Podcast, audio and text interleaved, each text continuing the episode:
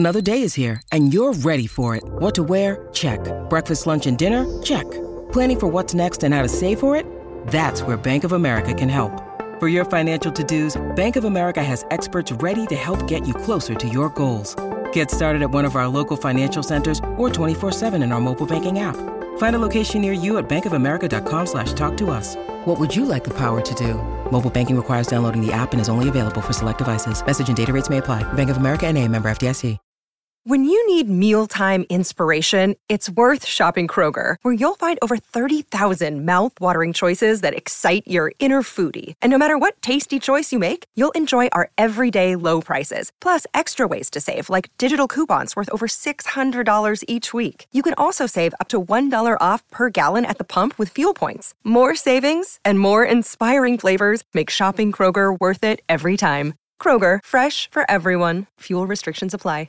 Mother's Day is around the corner. Find the perfect gift for the mom in your life with a stunning piece of jewelry from Blue Nile. From timeless pearls to dazzling gemstones, Blue Nile has something she'll adore. Need it fast? Most items can ship overnight. Plus, enjoy guaranteed free shipping and returns. Don't miss our special Mother's Day deals. Save big on the season's most beautiful trends. For a limited time, get up to fifty percent off by going to Blue Nile dot com.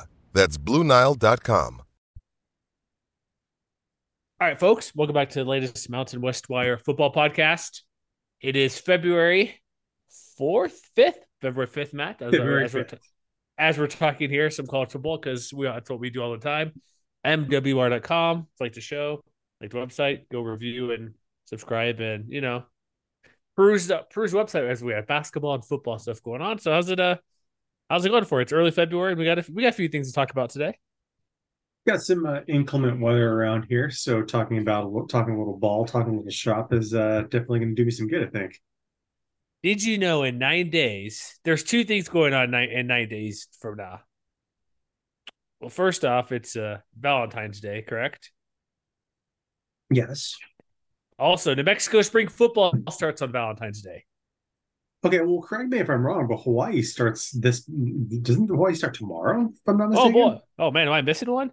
I just yeah, saw their tweet about it. Week. I just remember that they are that they start very, very soon. You know, we talked about it very briefly in passing on the podcast, and I saw a tweet recently from Cam Stone saying that uh, practice was going to be open to fans. What a surprise! Um, That's fun to do. Yeah, I'm trying to now. I'm trying to find the exact because so I don't think he mentioned. I don't think he mentioned the date. But he tweeted out yesterday, February fourth, practices are open to the public. See y'all this week, seven to nine a.m. That's an early – hey, that's pre-work, man. You could you have no excuse. You can go before we hit the office, right? Yeah, that makes me think uh, I'm, I'm going to have to start up on my my three questions for every team over at M W wire dot com. I know. We need to get our Hawaii guys out there, or our guys, or just our regular guys out there covering stuff and see what's going on. But it also means people, unfortunately, have to – or go the early surf session to go watch football practice. I think it's okay to miss that. Yeah, I'm looking here. I don't see a date, but it must be. Yeah, it's going to be pretty soon. Because I remember it was a tweet a while back. But yeah, we'll have spring football stuff going on. Maybe that'll probably be our next show. Because we had our, actually our prior show, we went through spring questions or stuff that we want to see happen. So go listen to that one to prepare for spring football for all the programs. We'll have updates periodically as we go through, uh, you know, spring football, hitting the pads, doing a few things. He's going to be the new uh, insert position here, Matt, for these teams. So it'll be mm-hmm. great. But today, we're going to do a little draft stuff, a little well, more recruiting than draft stuff, because a Senior Bowl, Shrine Bowl game, the Collegiate Bowl is a while back. And it's now full on draft season as well as spring football season. So it's going to have all sorts of little things going on. But so let's start with your uh, with your quarterback, Matt, Jake Haener. He did pretty good at the Senior Bowl. Number one quarterback, M V P at the quarterback position, or I guess M V P of the whole game, leading the uh what's in the West team, I'm assuming. Is that how it works? Is it actually geographically sound for what they do? No, for the you Senior know what? Bowl? I, I'm almost certain that that all three of the or that, that I might be thinking of the Shrine Bowl. Forgive me. It's um, okay. Because I, I didn't make a note of it on the uh on the article that I wrote, sort of breaking down who was part of the game. But I think all three of the Fresno State players, for example, who were playing at the Shrine Bowl, were uh, on the East roster. They were all the same roster, yeah. Yeah, the, yeah, yeah. Jordan Mims, uh, Cropper, Marino Cropper, and then also you had uh, Nico, um, Nico Remigio were all on The yeah. yes, they're and all also, in the East. Uh, and uh, Boise State left tackle John Ojukwu also on the East roster. Yeah, in the West, you had Devleme Fehoko, and as I'm scrolling, scrolling, I forget. I think that might be. Nope, we also had a Shelton Nehemia, quarterback. Sorry. Yeah. Well, I know, well, the other thing is too. I believe that the Senior Bowl does American and National rather than East and West. Yeah, that's, we'll get to all of them. That's okay. There's lots of games going on, but we'll stick with you. We'll start the uh, Senior Bowl because you had him and Joe Skinner, and the game itself, it's more of a fun thing to do. It's not really a indicative of how good or not good you are at the Senior Bowl, because I guarantee all the scouts and coaches are probably gone the morning of the game, because the game is just kind of the reward. You know what I mean? I think you're probably right, because I think a lot of what scouts are there to see is, you know, rather than live action, I think what is more important is just like the run up to that game, like all the practices and the ability to see guys up close and see how they work on a day-to-day basis. You know, it's sort of, it, it may not be the most important component of the, that particular job, you know, the job being professional football player. Exactly. But you have to imagine that, you know, the preparation that, you know, that an, that an athlete puts in, you know, basically from the moment you get to a place like the Senior Bowl into Mobile, it's sort of like an extended audition. It's an extended interview. So the fact that both Haener and Skinner, if, if memory serves, were named as as top practice players from the week that was, mm-hmm. you know, that might seem like it's sort of like a a nothing kind of honor, but I do kind of think it might be a big deal. You know, no, by virtue of the fact that it's. Yes, by virtue of the fact that it's the guys who are who are doing the most, you know, to put in the work on the field in terms of preparation and things like that. And I think for for especially guys who aren't those top flight first, you know, no doubt first round type of guys, you know, any edge, any way that you could separate yourself from the pack is going to be a big deal when April rolls around. It is, and the quarterback's a big glamour position. And when you look at the quarterbacks, okay, the class wasn't. Like the players there weren't exactly amazing, because you had, let's see, you had uh, Malik Cunningham, you had a couple of guys like Max Duggan. I know Jaron Hall is there. I don't know, he didn't even play in the game, it looks like. So that was kind of weird for guys not to be, for the game itself to be at there. So, um, but the top fives weren't there, and that's a problem. That, not a problem. That's kind of a, it's a double-edged sword. Like, okay, how good is he? Or, well, yeah, he could shine and actually make na- a name for himself, which is uh, a good uh, thing to do. Yeah. But the other guys that were not there, uh, you got Will Levis, which that's kind of weird. Is he really going to be a top quarterback, Matt? Like, because of what he did at Kentucky? I don't know. Yeah, C J Stroud. Under, I don't understand that hype at all. He's not a bad quarterback by any stretch to me. It just seems there's always these guys, and Kentucky's been okay, but like under Stoops. One of the was it Bob Stoops? No, not uh, mm-hmm. Mark Stoops. Like, Sorry, like me. I think you know, I, I, he's not exactly the same kind of quarterback. Are we sure? Are we sure we're not thinking Will Levis in the same way that we oh, should wait. have thought about Sam Howell last year? Yeah, well, Sam Howell's sticking around for another season. He's going to do one more year in South Carolina. You know what I mean? Uh, though, like people, yeah, people yeah. were talking about him as maybe a fringe first round pick, and then what? He got picked by oh, Washington in what the fifth round or something like that. Oh, sorry, I'm thinking of. Oh, sorry, I'm thinking of the other guy. Sorry, my bad, Sam Howell. I'm thinking of the. Uh, Who's currently who's the South Carolina quarterback? I want to get it now because it's freaking my mind. Um, he the transferred one, Spencer Rattler. Yeah, Th- that's what I was thinking of. Sorry, I thought you said him. That's why I said South Carolina. I'm like, wait, oh no, not... sorry, because I'm like he's still in school. He was like he, he might be, uh, but doing that stuff in Kentucky is pretty good. Like you know what I mean? Like he's not a bad quarterback, mm-hmm. but I don't know. He moves around a bit. And I, okay, full disclosure, I guarantee you and I have not watched enough Kentucky football to realize what the deal is for. A- how good he is. I'm not denying he's a good quarterback draft pick, but it's also seen freaking Anthony Richardson be like number ten overall. I'm like, what are they seeing? Like we're college guys watch it. Because I listen to like Andy Staples you know podcast. What, you know what they see in Anthony Richardson? Potential. They they see a Josh Allen yeah. type quarterback in Anthony Richardson, which I mean, makes sense. You yeah. know, I saw him play a couple of times Me this too. past yeah. season. You know, I think particularly the, the Florida State game where they, you know, neither team could really complete a pass to save their life, but Richardson almost led them to winning that game anyway. Um, you know, I see that in in the same way that I'm assuming they probably do in other guys like, you know, Hendon Hooker, who, of course, you know, tore his A C L late in the year, so he's not going to be healthy right away. But, you know, he's that he's, same kind of, you know, do, you know, do everything quarterback. Same with a guy like Tanner McKee. Mm, I don't trust him at all. I don't know. We'll see. With Richardson, I saw him play Utah, and the reason he won because he put on a massive pump fake to whatever Utah linebacker who wasn't mm-hmm. fully amazing until week ten got beat. And he, he's good at finding wide open guys, man. I'm just saying that's not bad. But yeah. it's it's interesting because, like, I listen to college football podcasts, they'll have guys on their N F L. I was like, why do you see him that high? It could be a thing, but these teams, if you're going to – you don't want to draft like a Zach Wilson guy who's on his last legs in New York Jets two years in, a number two overall pick. Mm-hmm. But you'll have, like, top guys, obviously, C J Stroud, Bryce Young, going to probably um, – sorry, this mock draft I look at trades, which is not what I look, wanted to look at, but top couple picks. You have they have Haener kind of at Q B six right now, and that's probably be a second round pick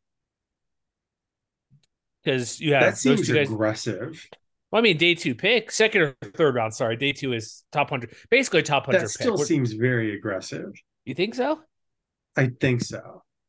He has a and, Jeff and, Tedford well, clout I mean, around him. Well, That'll yeah, help. but and, and I'm sure we'll talk about this more at length. That I think you know things that are that are definitely going to be on front offices' minds.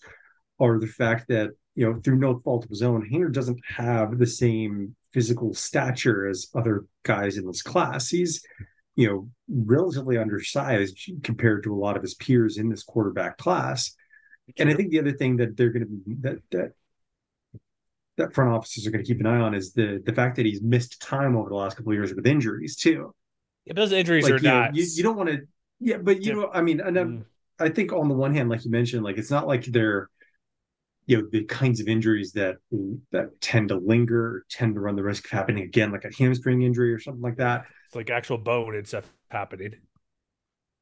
But I, and so while I would say that, you know, while you can't question his toughness on the one hand, the flip side of that is because he's been willing to take so much punishment over the last couple of years, that one of the things that an N F L team is probably going to be thinking about is, okay, well, can we make sure that we protect him enough to make that kind of investment worthwhile?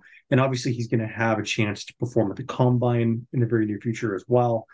Mm-hmm. So we'll see, because I think that's going to be an even bigger opportunity for him to step up and see what he can do compared to the other throw compared to the other throwers in this class. He has a lot to move up. Uh, and there'll be a lot of mock drafts that'll change. Really closer teams are Q B needy. Like Hendon Hooker, like I said, if he says he's ready for camp or whatever that means, like he's a really good quarterback. I think he's, mm-hmm. I think he's better than Anthony Robert Richardson. Maybe Will Levis. I think he could be up there. It's just that knee injury. Kind of like, well, the teams, odds are teams aren't going to expect him to play right away year one if mm-hmm. he's coming off an A C L and he's ready in August first or whatever, or July first, whatever around camp starts for those N F L teams. Mm-hmm. But Haener, it just depends.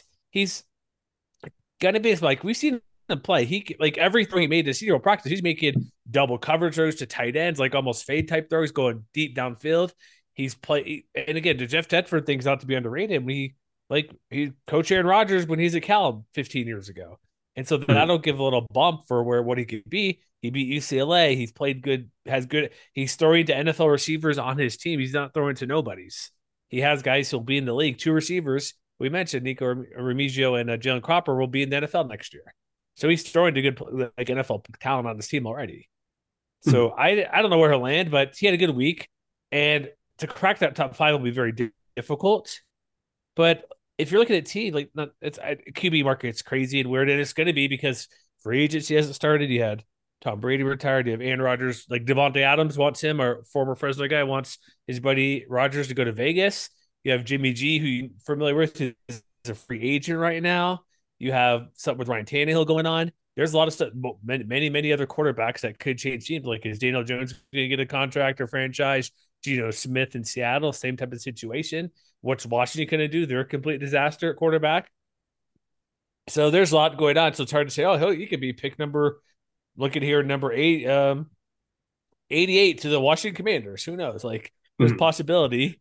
Lot, possibilities yeah, I mean, are endless I mean, for you, these. When you look at this year's quarterback class, you know, it's Bryce Young and C J Stroud. And then past that, by far, basically everybody else has one question mark or another. And the nice thing about the N F L draft, all it takes is one team to fall in love. Yeah, it's all it takes. And we'll see. Like if we're we'll talk more about this draft on the road, but with quarterbacks the most fun position to discuss, mm-hmm. I could see like it. It would be like honestly third round pick. I think eighty to a hundred would be about right. I think for him that makes sense because he he'll be if he's literally if he's legit the top six Q B. There's teams like who would he would, he would need to go to a team. If you're a third round pick, you're not starting right away, obviously. Because mm-hmm. look at what what did Malik Willis get drafted? Do you recall? Was he like a uh, Kenny Malik Willis? I believe was a first fourth round? rounder. Kenny yeah. Pickett was a late first round pick. Okay, for, okay. I was trying to think where he went with, with Pittsburgh out there. But if if you wanted to go to a place, it'd be a good spot where he's not going to play right away and be out there. Like, there's plenty of teams out there. It could be could be the Cowboys. Could be maybe even with the Rams. It could be. Miami has a weird quarterback situation down there. And I mean, Tampa has literally nobody at quarterbacks. Kyle Trask could be the guy. That's a bad spot for him to go. But there's they keep um, letting Nathan Peterman be on an N F L roster. Oh. They should be able to find room for Jake Haener. Him and Blake Gabbert, or Blake Gabbert, go. I should say. So is the Gabbert on Tampa Bay? She's he was with the Niners forever, but I don't recall. But there's he's going to find a spot, man. He's going to be somewhere. I think he could be a surprise. I know we're probably. Being a bit homerish, but I think he what he's done in the field deserves a spot to reasonably. I don't think he'll be what Garrett Green was with the Saints a while back when they drafted him to maybe take over for Drew Brees. I don't think that's the case.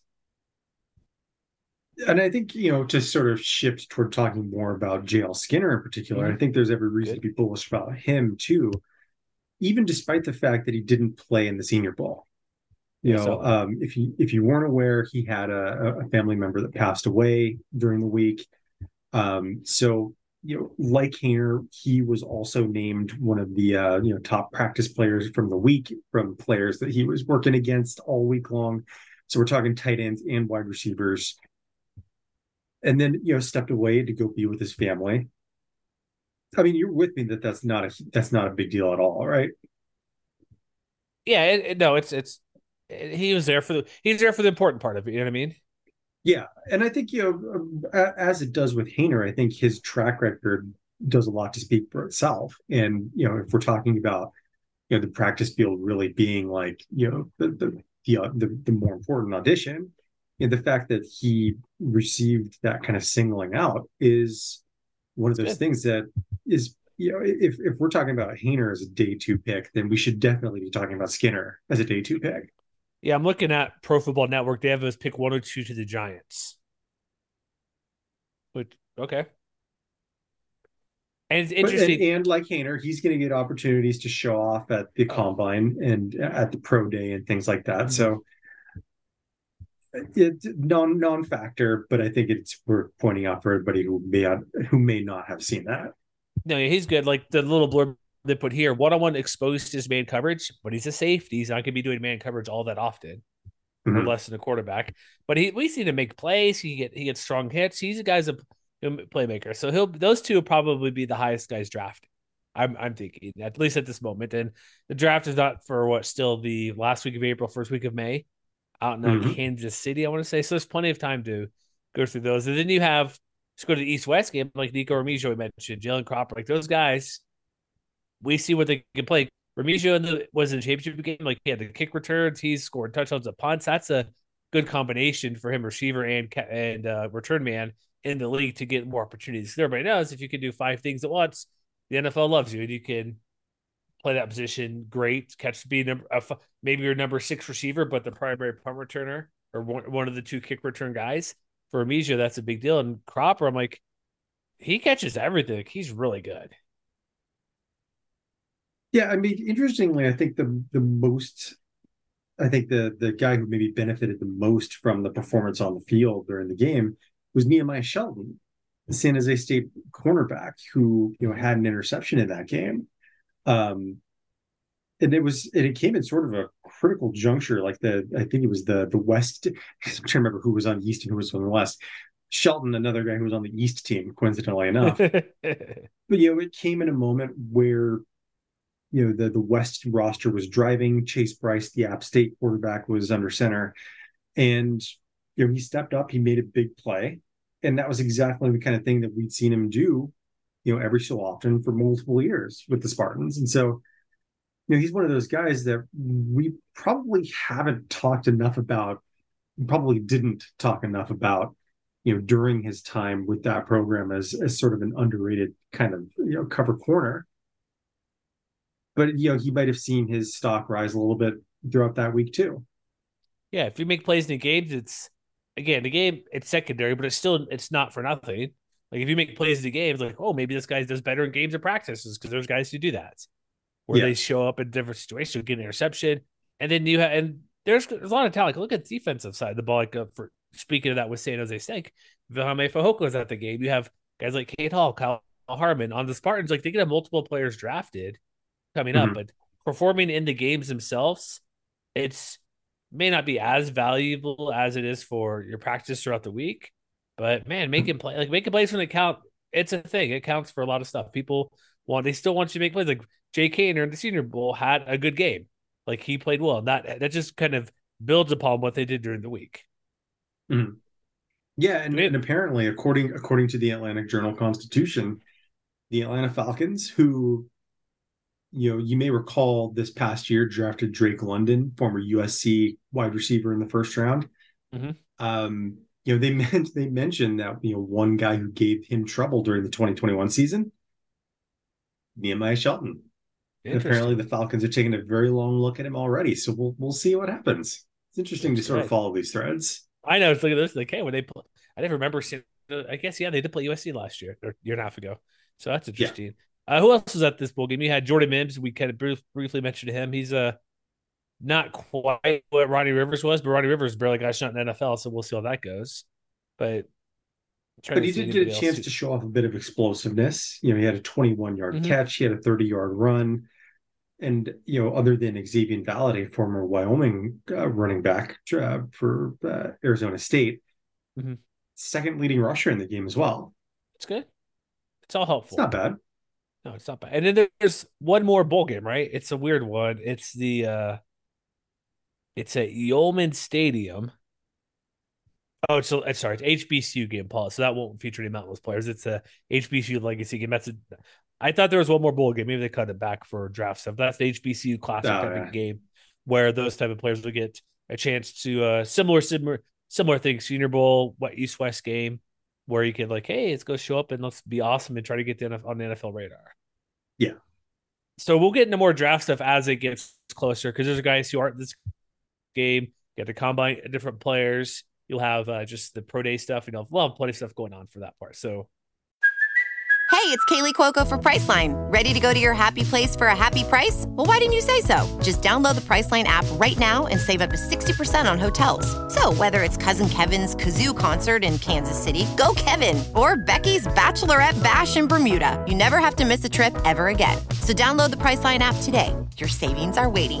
Go to your happy place for a happy price. Go to your happy price, Priceline.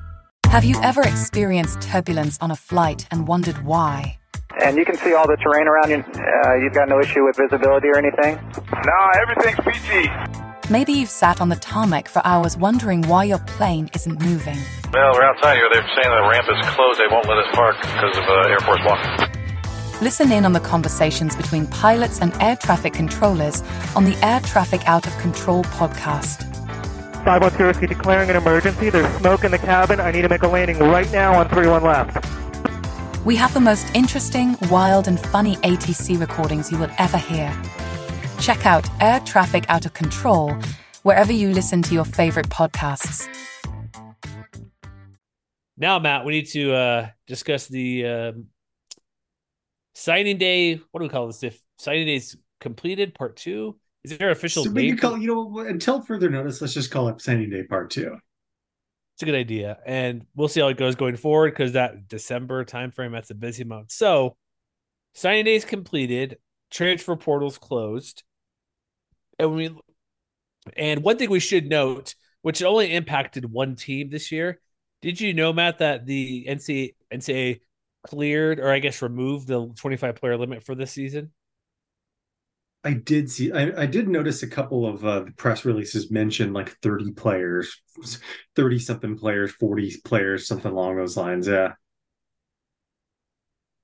yeah. C S U is one of those guys. Air Force always gets above. That's different. I also like Chris Vanini, Athletic. There's teams for, like you mentioned, forty plus, thirty-five plus. It's partially due to COVID and transfer stuff. I think it's a one-time deal. Mm-hmm. But but all you got to do is stay under eighty-five scholarship, so that's perfectly fine. So we look at the port at the uh, not portal, excuse me, the uh, recruiting wise. I'm trying to think, it's all these different terminologies. You're getting figuring things out, like portal rankings, recruiting rankings. But looking like a big ten thousand pitch review really quick, it's not too surprising. There's only one or two surprises, a couple surprises actually. One that's not surprising, and some are, if I'm making sense here. Boise's number one overall, and this is using twenty-four seven point total, mm-hmm. not average. Do you know the difference? Is it is that mostly because the number of recruits? Because the average, they're not number one. It's uh, San Diego State. I actually don't Utah know State. what uh, where, where the math comes from. Yeah, because I know when you look at average ranking, like the average per player, like per player. Yeah, because all they say it's a, it's a proprietary algorithm. So Thank, thanks, guys. I I'm not sure. I think I know the point total has something to do with your uh, total talent, which could be why Colorado State is number two. But average is per player, and that's I wish you could sort by that twenty-four seven, but you can't. But looking at the yeah, top appa- teams, but apparently, it, apparently, if you're interested, twenty-four seven Sports does have an explainer that sort of reveals all the different components as to like how the number is created. But I ain't reading all that right now.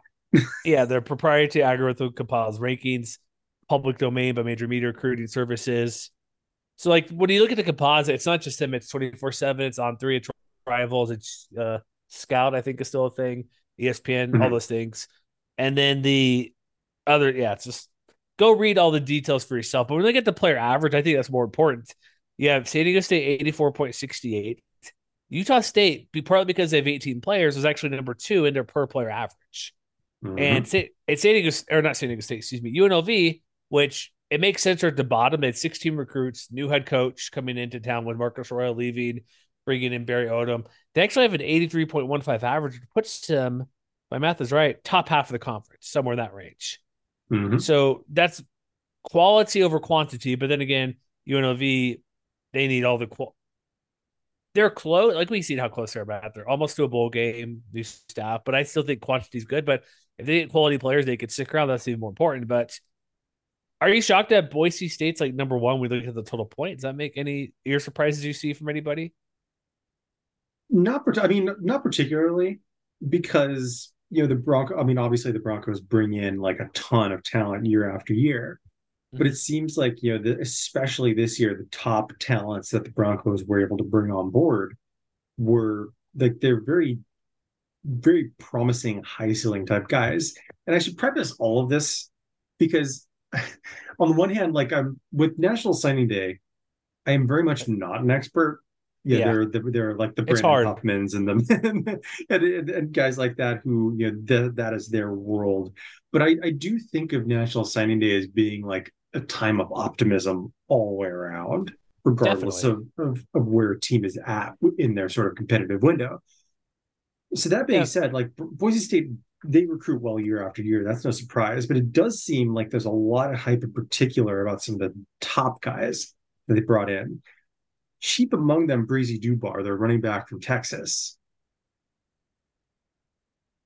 who yeah, just on they, on on on video, which again, I'm not an expert, but he's one of those guys, and he's not the only one that we'll probably you know touch upon in this conversation. Mm-hmm. But he's one of those guys that you know just in virtue of watching his high school tape, you can see a separation of the kind of athlete that he is. You know, because he's so explosive, you know, he's the kind of guy who, you know, scored twenty some odd touchdowns as a senior, um, you know, could do a little bit of everything, had almost, uh, I believe, two, almost two thousand all-purpose yards. And and again, Texas high school football is a place that takes its sport very seriously. So to be able yes. to thrive in an environment like that and to have committed verbally as, as early as he did, and then to go out and make the Broncos coaching staff look smart for, for offering him as early as they did. You know, he's the kind of guy who looks like he could be a perfect complement to, to contribute right away, even, yeah, even in a backfield yeah. that is returning George Halani mm-hmm. and returning Ashton Genty. Yeah, he could be a number three guy and get, he could be a guy where here you get strategically use him so he only plays in four games and save a red shirt. Mm-hmm. So that could be a possibility as well. Being running back three, it's like, well, maybe they don't yeah. they like and, you, but and, they don't want to waste you either, give you more more chances down the road. Yeah, and he's not the only guy that I think I've seen a lot of hype for. You know, obviously their quarterback of the future, C J Tiller, one of the top quarterback, I think maybe the top quarterback recruit that any team brought in uh, in this cycle. You know, Ty Benefeld, uh, another guy, you know, came in as an athlete. So uh, you know, I guess we'll we'll see what plans they have for him in the future. But those are exactly kind of the, the kind of athletes that, you know, it is a lot harder, I think, for other teams to bring in consistently. But like when you're bringing in a trio like that and other guys that also have a lot of their own little fandoms behind them already, it's just, you know, that's how you keep the competitive window open year after year. Yeah, yeah. If you're good, if you're good throughout the season, and then you should be good recruiting. And like going back to what you mentioned with with um, Newbar, it's like they, if you're in this conference, Boise State, C S U, Fresno, Hawaii, doesn't matter. Getting those guys early helps, and maybe mm-hmm. like, hey, you believe in me first, and if you're a good enough team, that's always helpful to like get these guys sticking around. Like maybe it sucks when like last minute, and I think it's happened a little bit less. The swoop, like, oh, we're gonna we lost our linebacker from school X, but Indiana, yeah, they'll get you the Boise State recruit, or maybe Washington State's a better example in the same region of the country. Mm-hmm. He lives out there. It's like, oh, we're coming to here, we'll get you last second the day of. Like, oh, that's a better team. Those suck, but I think that's been few and been getting less and less the past year or two with the portal and stuff. So hopefully that doesn't that changes. But one another surprise for me, C S U, man. See how many three star recruits they have? A lot. twenty-one. They also signed thirty, so that's why partially why they're number two overall. Their average is slightly below Boise State. They're about middle of the pack, but getting that's where Jay Norvell, we'll see how well he can do because they were not great last year. And so what is Jay Norvell selling to get these guys to come to town? Because it's a pretty good task. Like if you're not a good team, it's hard to get good talent too, because overall they are their composite rank is seventy. Which is fine. Their transfer rank, transfer rank is funny. They they went all on recruiting because their transfer ranking per twenty-four seven is one thirty-six. Mm-hmm. And there's only, what, Matt, one hundred thirty-one F B S teams? Somewhere in that range. That is correct. So they didn't rely on the portal like some teams do. They go heavy recruiting, and they got the running back who you mentioned your top recruit, like Damon Henderson out of Los, Al- Los Alamitos, California, who's a three-star guy. Size isn't quite there at only one eighty-five and six one for running back. Not terrible, but needs to be a bit bigger. But getting all these three-star guys, like getting guys from Texas, California, Louisiana has a ton of talent. They get all these guys. They got one of the best quarterbacks in the state of Utah, Jackson Brousseau. I've seen play in Lehigh. Pretty good, but that'll be down the road. But getting all these three-star guys, you'd hope like a good chunk of these can work out, but they're he's going everywhere. Washington, Tennessee, Texas. Jay Norvell's not just hanging around in Colorado and California to get players. Oh, no. Yeah, and I think a lot of it has to do with his track record of development. Mm-hmm. I think, obviously, Carson Strong was the, the best example of that from his time at Nevada. But, you know, Dom Peterson looks like he's going to be another, you know, feather in that particular cap. Elijah Cooks could be. Um, you know, he brought Torrey Horton with him from Reno to Fort Collins, and he thrived this year. So while it wasn't perfect on the field, I think what, you know, the vision that they're selling of bringing a winner to this program is something that is very easy for a lot of players, a lot of young athletes to buy into. So I think it's important to keep in mind that Henderson is not only like the top three-star recruit they brought in this year, he's also their second best prospect ever. According to twenty-four seven Sports. And, oh, by the way, you know, they also brought in another guy who was in their top ten of all-time recruits as well, and that's Kennedy McDowell, who, you know, based on his nickname, Mayhem. Not bad. Love it. I'm sincere. I sincerely hope that dude thrives. I want to, that's a great name, and I want to see him succeed. And, you know, he's one of those edge-type guys, you know, also coming in from Texas that, you know, we, given the Rams are going to have to, you know, do a lot of work to sort of rebuild their pass rush with guys like C J Onyechi and, and Devin Phelps moving on, you know, there might be an opportunity for him to contribute up front. He's one of those early enrollees, you know, uh, according to Kevin Lytle of the Coloradoan from back in December. So he could come in and get plenty of opportunities to hit the ground running. Yeah, and also look at what like what does the Rams need? Offensive line, because they had Kate Claymillan throw quickly. They did not too many, not that area was not really met, in my opinion, here. They went plenty of wide receivers, which is well, look what Norvell does, and they lost guys in the portal, Dante Wright, and um, who else was in the portal? I forget. Um, Ty McCulloch, was he in the portal? Yes. Okay, so a couple portal guys that left, so they need to stack up receivers, which they did, and nothing crazy size. Like, well, just a Marshall and Levon Brown, or Levon Brown are pretty good size type guys out of Indiana and California, and they're also three-star guys. So it's they load up on pretty good qual- quality as well. I mean, and, they, they did get, like, if you scroll down that list of three stars, they did yeah. get, like, two or three, all, you know, offensive linemen. You know, uh, Ayator Urian Barrenechea. I'm hoping Congratulations. I pronounced that correctly. Oh, I saw that. I'm like, oh, boy, who's, who's saying it? You or me? You went right with it. You sounded confident, so it's good. yeah, he, Tanner Morley, both often listed as offensive tackles, both three-star mm-hmm. guys. Yeah. So, yeah, I mean, I think it's it's it may take, uh, you know, it's definitely still a work in progress. But, uh, oh, and I forgot to mention Christian Martin, also another mm-hmm. three-star offensive lineman. Um, you know, the Rams cleaned up, and that was exactly what they needed to do with so much transition over the last year and change through the transfer portal. You know, I think, you know, being able to sign a big class that Norvell is going to be able to call his own, that is really sort of providing the foundation for this winter that they're trying to build there. It's it's really hard to argue that, you know, things don't look really promising for the Rams. Yeah, hopefully that's the case, because it's they've been pretty good. Like, over the decades, they've been quite good. So we'll see. So what about your Fresno State Bulldogs? What do you think they accomplished in the recruiting section this year?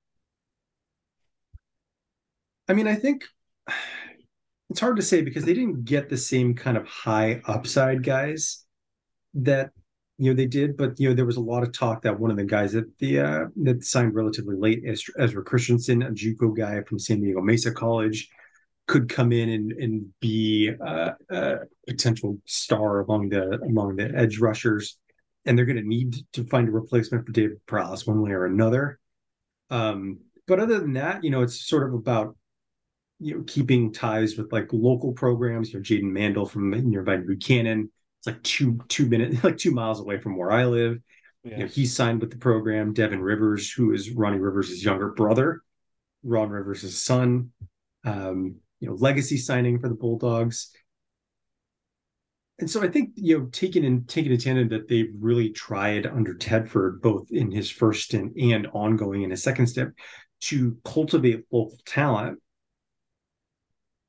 You know, I think, you know, with the with the JUCO guys they brought in in particular, you know, Tim Greer was their top signing out of Ventura College. Um, he wasn't the only one. They also signed a linebacker, R L Miller from, uh, or excuse me, no, that's a. I was thinking Sacred Heart, but that's uh, oh. that's a high school. Forgive me. Um, but like, you know, Dupre Mendoza, another defensive lineman from Mount, Mount San Antonio College. You know, they signed enough JUCO guys to sort of be stopgaps and and keep, you know, their championship hopes from being like a, a total rebuild, I guess you might say. Hopefully that's the case, because so, JUCO guys so can like, be. They may not be the odds-on favorite. They may not have like the flashy names coming in that other that other programs will have. But if you want to bet against this coaching staff figuring it out as they go, um, do so at your own risk. And also, just look at the ratings. Like, a lot of these JUCO guys have no ratings or two-star ratings, just because. So that kind of tweaks the algorithm as well. It's like, well, what's their class like? Uh, let's shut down the U N L V real quick, because they they have a new head coach, obviously, in Barry yeah. Odom. They brought in just sixteen guys. And when you look at the class overall, their portal rank, whatever, not great. Overall rank, clearly not good because of the minimum talent, not talent, but min- minimum players of sixteen. Yeah. So had, to, when, had to make things up on the fly. Yeah. And so, like, their best recruit is quarterback Bo Edmondson. And who knows? We got Doug Brumfield there in, in Vegas, so he should be there for a minute or two longer. But that's your best guy overall. And they, they got a couple of the three-star guys, but you go through, they have, same thing at Fresno State. They have multiple junior college guys who not ranked, so we don't know. But, again, that experience they need, they're kind of a spot where they're close to being taking that next step to bowl eligibility. So if those JUCO guys, like you mentioned, Fresno, they don't want to fall off for the championship season, make it to doing what they did. They want to kind of keep it going for these younger guys. If it gives them a year of a, okay, you're freshman, you're not quite there yet, redshirt, you play a couple of games. These yeah. middle junior college guys could be the case. And that maybe that's what Barry Odom had to do. And that could be the case when they lose um, to their offensive coordinator to Texas A and M. Uh, oh, geez. Um, I forget his name today. Um, You're talking about Bobby Petrino. I was. I was going to say Bobby Gonzalez. I'm like, that's not right. Bobby Petrino. So losing guy, losing him, even though he's around for a month, that's may not be the biggest deal. But the biggest thing is a coaching hire, and it took a second. And so getting these guys in, a lot of these guys are ranked because they're either – and again, if you're not rated, it doesn't mean you're not a good player. Even high school guys, just because oh, I know yeah. now nowadays you think, oh, everybody has to be rated. Well, sometimes guys are injured their senior year or they – Don't, just don't get seen just because. Doesn't yeah. mean they're I not mean, good. They it, is it Bud Elliott that always that always says stars matter? Him and Ari Wasserman, yeah. Yeah, stars matter, but they aren't everything. Yeah, it's more Ari. I'm like, uh, it's uh, especially in the Mountain West. And yeah, you know, Edmondson's, Edmondson's interesting because of of the program, you know, the high school program that he's coming from, Lake Travis down there in mm-hmm. Austin, Texas. Yeah. You know, that is a program that is known for developing college and N F L quarterbacks. You, if you've heard the name Baker Mayfield, uh, he yeah. went to Lake Travis. And so, like, he's an interesting pickup because, you know, he's coming from a program with such a pedigree, but also he's sort of coming in at what you might call something of a discount because he was banged up a little bit last year. In twenty twenty-two, only played, I think, at five games if memory serves. Um, you know, had an offer from Michigan State, decided to back out from that commitment. Mm. Um, and and when the Rebels, you know, lost their own, you know, quarterback commit to Coastal Carolina back in January, I believe. You know, they needed. They, I think from the Las Vegas Review-Journal, they knew that they needed a, a quarterback recruit. And so it was sort of a happy marriage all the way around. But I think more importantly, to your to your previous point, you know, they brought in so many JUCO guys and and they hit the transfer portal so hard, I think. Mm-hmm. And it's going to be really important for those new defensive pieces, I think, to to to have time to get comfortable with the college game. So the, the trio of three-star guys on on the, or excuse me, a two-star, a, a, a duo of defensive guys that I see. So like Lucas Conti at Centennial in Southern California, and Blessing Oluwalu Tuiolimotu. I almost got that one correct the first time. You know, both the defensive lineman and linebacker, respectively. You know, those are guys that I think they're counting upon. You know, to you know after they after they get the veteran guys to help them take the first step this year. You know, I think the the idea is that those will be the guys to help them stay at that new level in two or three years. I hope so, because that's what their goal is, to get to bowl game for the first time in over a decade. Yeah. So it's it's yeah, also like hard. With, with so many guys coming in off the transfer portal on, on both sides of the ball, I would be surprised if they're going to be counted upon to contribute in, you know, more than like maybe a handful of snaps per game. At the for, the guy, for the new guys. Yeah. So, yeah, but, it's, we'll, but again, it's still yeah. very easy to get excited about them. Yeah. When we look at the other end, who's like maybe disappointed? Could it be Wyoming? They they had the lowest average over anybody overall. Is that a concern for the Cowboys? So nineteen commits, aver- only Mountain West team to average under eighty points per player. They were one hundred twenty-seventh in over, and I guess overall, but composite for recruiting one twenty-six. Portal is freaking one seventy-one. Like they had, their class is not very good. Like. I don't, they have a couple three-star guys, maybe Kaden Anderson from South Lake Carroll, which just like you mentioned with Lake Travis, like that's where like Chase Daniel went. A lot of million, a lot of really, really, really, really, really good quarterbacks go in the country. So that mm-hmm. could be a coup they got from him. I don't.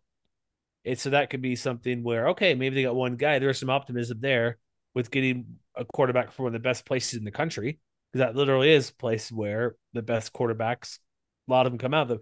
You could, I could probably pull up the Wikipedia page really quick and they'd have five N F L guys to pass fifteen, twenty years. Mm-hmm. And so that is probably their best player overall. What is, no, I'm sorry. It is their best player overall, him and uh, Keeney Parks. But oh, after that, it's like, I don't know, man. It's uh, not not quite up to the rest of the conference. Yeah, I mean, you're definitely right. When you when you're talking about, you know, at least according to twenty-four seven Sports, if my if my math is correct, three three star signings. It's two, two or three.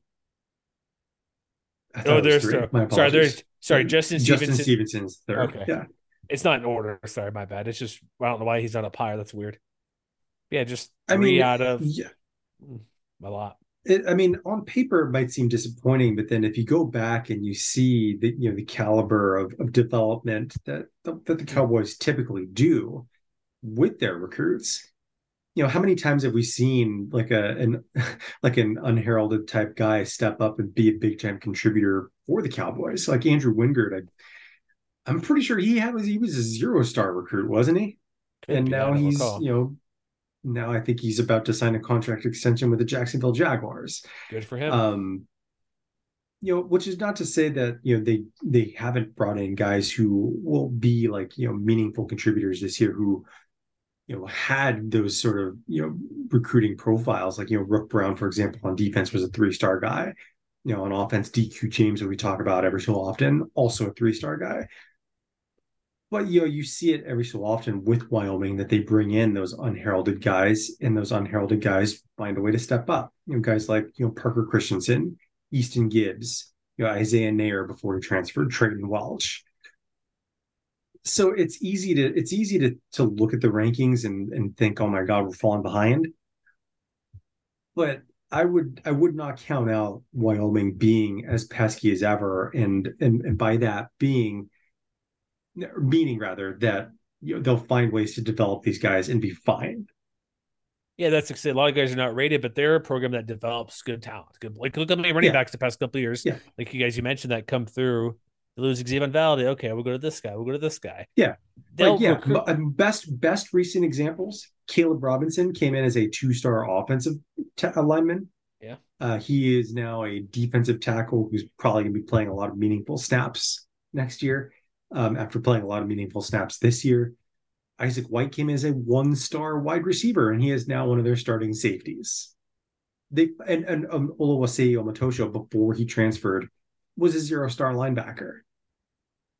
I think they'll be all right. Yeah. All right, so when we go to Utah State, they actually had the highest rating overall of the conference, which surprising but not surprising. Not surprising because being conference champs two years ago, that's when you're getting in all these guys, because the secret recruiting kind of your current year doesn't necessarily give you a boost or a, a drop off if you're good or bad for the most part. Because mm-hmm. when you have teams like, let's say, for example, T C U, they go to the national title game. Yeah, they'll probably get a small, more of a transfer portal boost and recruiting boost until next year. Like, oh, hey, look what we did this past year. Or if you're a team that hasn't been there in a while, or like, for example, University of Utah, back-to-back Rose Bowl appearances, maybe now it's this year, it's really picking up. Or if you're a Cincinnati with the playoff last year, it might be this year. If you go to a group of five, like Tulane, it might be next year. So this could be partially Utah State from last year, winning the conference title and guys sticking with them. Like, okay, we saw them the up and downs this year. And it could be an, just an aberration of them being six and seven after the bowl loss. And people, okay, but they won the conference last year. And Blake Anderson will figure things out in year three. But their top guys, like they have uh, Talifi Talaf, uh, offensive lineman from in-state Utah, like he's freaking true freshman. He's going to be about three hundred pounds. Like he's a gigantic of a man and their top recruit. They brought in also like Junior Sia, already three hundred ten pounds, Matt, six foot six. Like they're bringing in some big-time offensive linemen. Big dudes, yeah. Big, big yeah, I mean, dudes and, that are coming in. And between those two and, and Chase Davis, you know, according to twenty-four seven Sports, that's three of their top seven recruits signed ever. It's huge. That's a big deal. Yeah, and they're and they're hardly the only ones. It did seem like the Aggies did a lot to really clean up with some some strong recruits in state in particular. Mm-hmm. You know, they had a quarterback from Skyridge, McKay Hillstead. They had a running, or excuse me, a, a safety from Lehigh, uh, Kadion Sweat, uh, Jackson Olson from Ridgeline. And I think you know we we I think it is easier to identify that with Fresno. I think, and because I think. Fresno State does a lot to, to try and broadcast the fact that they are emphasizing, you know, the, the talent in their own backyard, but I think it's important that Utah State is doing the same thing. Yeah, I think in this state, I can pull it up here. It'll take me a second here, but I remember doing for a radio show work on, we talked about signing day, not this one, but the one before, about state rankings, like where are all these guys going? And most of the guys stayed around the city of Utah. Utah State, I think they, I'm trying to pull it up here, I think two of them from the top ten, which is not bad when you have Utah winning back-to-back, going to back-to-back Rose Bowl, back-to-back Pac twelve champs, B Y U going into the Big twelve, and having back-to-back ten-win seasons heading into this year.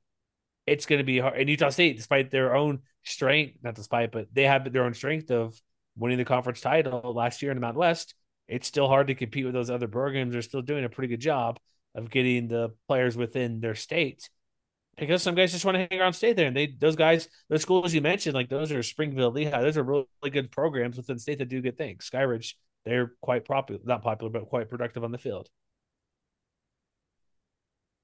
I mean, it's it's a good haul, and I think you know, and, and especially that it's coming at in positions that are suddenly very important for the Aggies.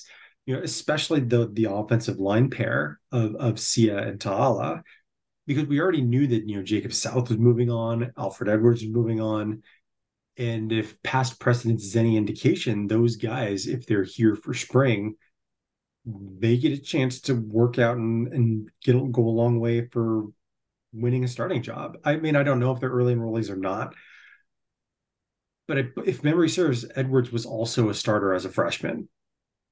That's all I'm it's, saying. It's good. Yeah. And with Blake Anderson doing good things at Utah State and before prior locations, they'll be a, they're, this is a good class based on what they've been doing. Hopefully it keeps it, keeps it going. And last year was kind of like, eh, we'll see. But look at the top ten. They had, they got two of the top ten players from the state of Utah. So those players, we had Junior Sia, who was number ten overall offensive tackle we mentioned, and then also the other offensive lineman, uh, Talifi Tala, who's the other gigantic guy up front.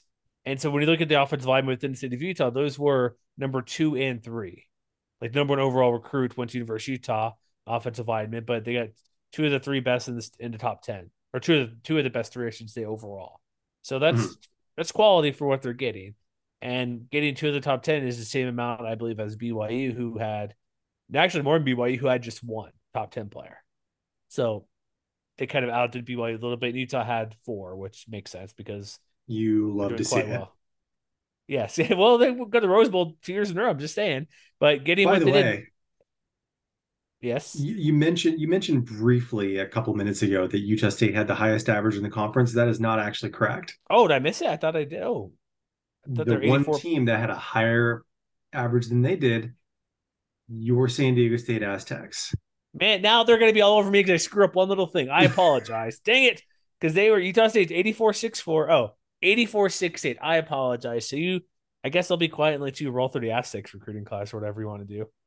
Since well, I and, and it's easy. I mean, it's easy to overlook the fact that, like, you know, the, the, the defense over the most recent years has tended to be ahead of the offense, but it's also been true that the Aztecs, maybe other than Boise State, have been the one team in the conference that has recruited consistently well year after year. So it's really interesting to see, you know, the caliber of athlete that they were able to bring in on both sides of the ball. You know, if you look at their top, you know, six or seven recruits, like there's basically cut right down the middle. You know, their their their quarterback uh, prospects, Javance Tupuola Johnson, you know, from from Chaminade in Southern California. You know, like we talked about earlier with with guys like Dubar and Henderson, he's another one of those guys where like his his tape just pops, like. He was an obvious sort of, you know, dual threat guy. He can make plays with his legs, but he's also got a rifle for an arm. And if Ryan Lindley sticks around as the offensive coordinator, it'll be really interesting to see what he might be able to do with that caliber of athlete under center. Yeah, it's and, like and and with the with the weapons that they're putting that they've recruited potentially to be around him. You know, guys like Jordan Napier, uh, Balen Brooks. But which is not to say that the Aztecs also didn't clean up on defense too. You know, their top two guys on that side are you know, Brady Nasser, Avenor Valley up, up north, Cathedral Catholic, local kid Marcus Ratcliffe, uh, you know, safety. So they they did really well, which I, I I wanted to make sure that I didn't ignore that because you know, it's it's going to be really interesting to see how the composition of this of, of this team looks like. You know, now that they have a little bit of, of of fresh blood, in particular among the coaching staff, and now that, at least for the immediate future, that it looks like they have a quarterback who can offer them a little more explosiveness in that element of the game. Yeah, and getting the number one quarterback for San Diego State as their top players, like, who would have ever thought that would be a thing? and and with Jalen made in there, and then give uh, uh J- J- Javins to a Papa to Tupawata Johnson, excuse me. Guys call him J T J. Is that okay? Think you'd mind? I'll allow it. Okay. With J T J there being the best Q B in the class, or best player in the class, if this is the direction they're going, it's a good direction, because we saw what they can kind of do with offense, and Brian Lindley there being the new O C, which we haven't really mentioned very much. Passing guy, playing the N F L, one of the best quarterbacks ever coming through San Diego State. That could be a turning point where the team, where with Brady Hoke as the defensive guy up front, coaching everything overall, then offense being with Lindley. I know he's inexperienced, but this could be the way of the future for them. I do notice a lack of running backs being picked up for this class. Did they even, they did not sign a single running back in this class, if I'm correct. I believe that is correct. Unless Sam Dunnell, who's a list as an athlete, could be a running back. I don't know. It looks like, I don't know position he actually played, or what they're going to put him at, I should say. But yeah, no running back, which that was their biggest concern this past year. Like, with Chance Bell and other guys back there, just wasn't going well for them. And so to, unless there's the, the roster is super deep, and I'm not, I don't have the roster in front of me. To it exactly is. I mean, they're, they're going to have guys like Jalen Armstead coming back, Lucky mm-hmm. Avinger, Keenan Kristen. So, I mean, they're, they're still fully stocked, even with Chance Bell and, and Jordan Byrd having moved on. That's right. Chance Bell moved on. I was thinking like the class size, but yeah, it's, you still think you'd grab one or two just because, but that's the only area. It's like, well, you, it's like you always get a quarterback no matter what. You always have to get at least one quarterback in your class, because you never know what's going to happen. Mm-hmm. And with them being what they do running the ball, it's a little, that's mildly surprising they didn't do that. Just, you would think that would be something they had, what they've been really good at, they'd want to do. And then, but looking at the portal as well, still no receiver, no running backs either. So they brought in no running backs, which we'll see how that works out. They might be fine, because other positions of need too. If they have that depth, maybe they're confident it was just a one-off year with maybe the offensive line wasn't what it should have been. Running backs may not have been super healthy. New quarterback halfway through the year, so they switched up the offense. There could be a lot of reasons for why the running game wasn't good last year, and it could have just been a blip.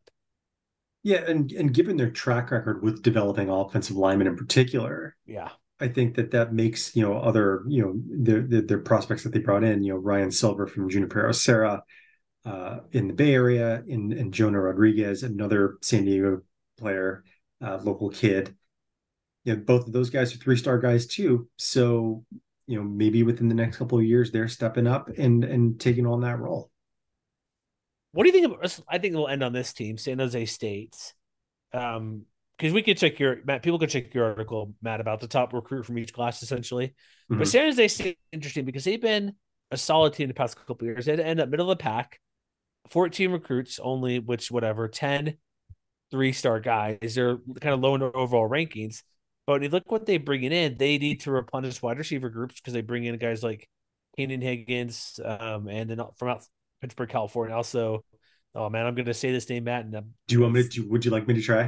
I think his first name, Kamea. Does that sound about right? Kamea or, uh, or, maybe, or Kamea Ahu? Kamea. Is it Kamea?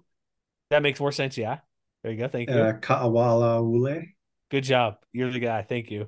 From Ua Beach, Hawaii. This, somebody, somebody's out. Some, you know what? Hit us up on Twitter, M W wire, if we are totally mispronouncing that. And we apologize for that being the case. Doing my best. Yes. But what they bring in, like, couple receivers, receivers, which they need, they need to replace a lot of defense. Like I already mentioned, talked about the draft stuff, like Kyle Harmon. You have Fahoko gone. Kate Hall's gone. They're losing lots of guys on that defensive front. They're, that's the majority of what they're bringing in. And all those guys are three-star guys. A couple defensive backs, which – we mentioned the uh, Shrine game. One of their guys is moving on as well. I think it's a pretty good diverse class. No quarterback, from what I could tell, but they have they still have uh, Shavon Cordero for another season. They did bring in mm-hmm. some for the transfer, like Jay Butterfield. So they got a couple guys that that way. I think overall, what they wanted to replace, kind of goes to our spring podcast we did recently as well, is kind of shore up that running game, or replace the defenders that are moving on, mm-hmm. and that's kind of what they focused on on. I would not necessarily running back, but receivers and then defensive up front, defensive guys specifically. Mm-hmm. Yeah, and it's interesting too, because it seems like, you know, the Spartans did a lot to remedy, you know, what they needed on offense through the transfer portal. But to set themselves up for the future, they went defense heavy for their for their actual recruiting class. You know, Vaka Hansen, who, you know, comes from Saint John Bosco, you know, another, you know, California high school power. One of the what interestingly enough, I learned during the process of writing that article you mentioned, um, that program sent nineteen players to different college football programs. Crazy. In, including two to, to San Jose State, coincidentally enough. You know, Vaca Hansen is their number one guy, but they also signed, you know, Hunter Noel. But that program apparently, and, and not only did they send nineteen guys to different programs, they also won the high school national championship this past year, which I also was not aware of. That's wild. The, the things you learn. Anyway. Um, you know, I think he's, it's going to be really interesting to see what kind of role he plays, because it, I believe the Spartans are replacing, you know, not only all the players you mentioned a minute ago, but I think Lando Gray is also out of eligibility. You know, Nolan Wright is out of eligibility. So like there might be a chance for him to play meaningful snaps if, if you know, when he gets there for fall camp as well.